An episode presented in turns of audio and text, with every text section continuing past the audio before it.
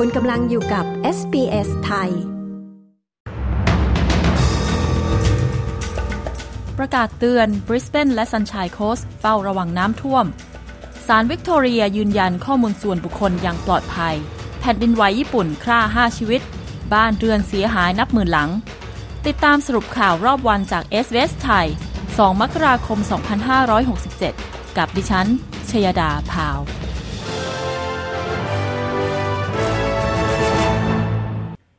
หน่วยบริการฉุกเฉินของรัฐควีนสแลนด์เรียกร้องให้ผู้อยู่อาศัยทางตะวันออกเฉียงใต้ของรัฐ ติดตามข่าวสารล่าสุดเพื่อประเมินความเสี่ยงจากน้ำท่วม เนื่องจากคาดการว่าจะมีฝนตกหนักในพื้นที่นครบริสเบนและสันชายโคสต์มีการเฝ้าระวังน้ำท่วมในพื้นที่เมืองแคปริคอนีและชายฝั่งตะวันออกเฉียงใต้ของรัฐควีนสแลนด์ในขณะที่มีการเฝ้าระวังระดับน้ำของแม่น้ำโลแกนและแม่น้ำอัลเบิร์ต พร้อมคำเตือนเพิ่มเติมว่าให้จับตาระดับน้ำในแม่น้ำเนรัง และคูเมราด้วย เจ้าหน้าที่ท้องถิ่นกล่าวว่า การคาดการปริมาณน้ำฝน บ่งชี้ว่าอาจมีความจำเป็นต้องปล่อยน้ำออกจากเขื่อน North Pine และ Somerset ภายใน 24-48 ชั่วโมงข้างหน้า ผู้ประสานงานภัยพิบัติแห่งรัฐควีนสแลนด์ เชน เชลิปี กล่าวว่า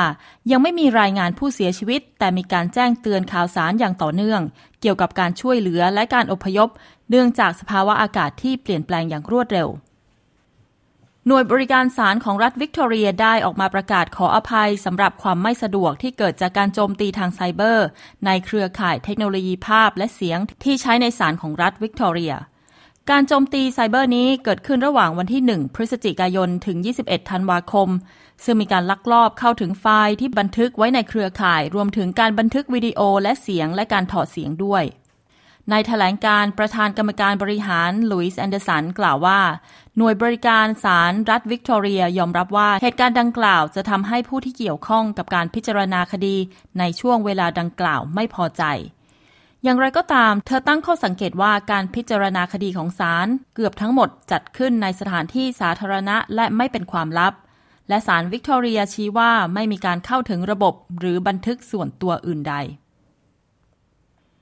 นักวิจัยออสเตรเลียเข้าใกล้การรักษาโรคเบาหวานประเภทหนึ่งอีกก้าวหนึ่ง โดยสถาบันในนครเมลเบิร์นกำลังค้นพบวิธีที่จะปรับเปลี่ยนการผลิตอินซูลินในผู้ป่วย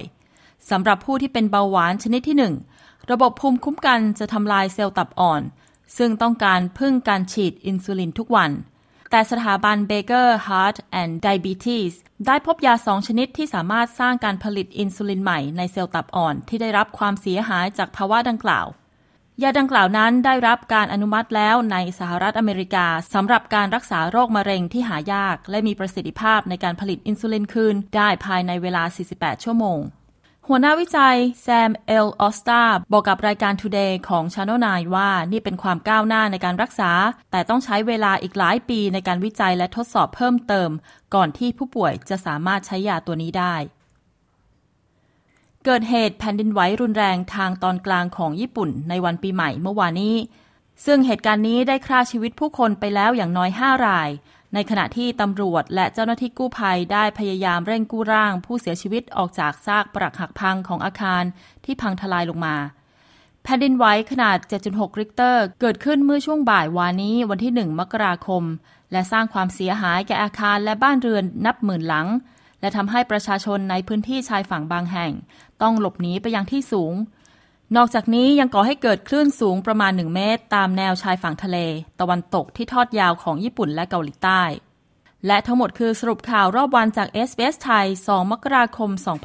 2567 ดิฉัน ชยดา พาว รายงานค่ะ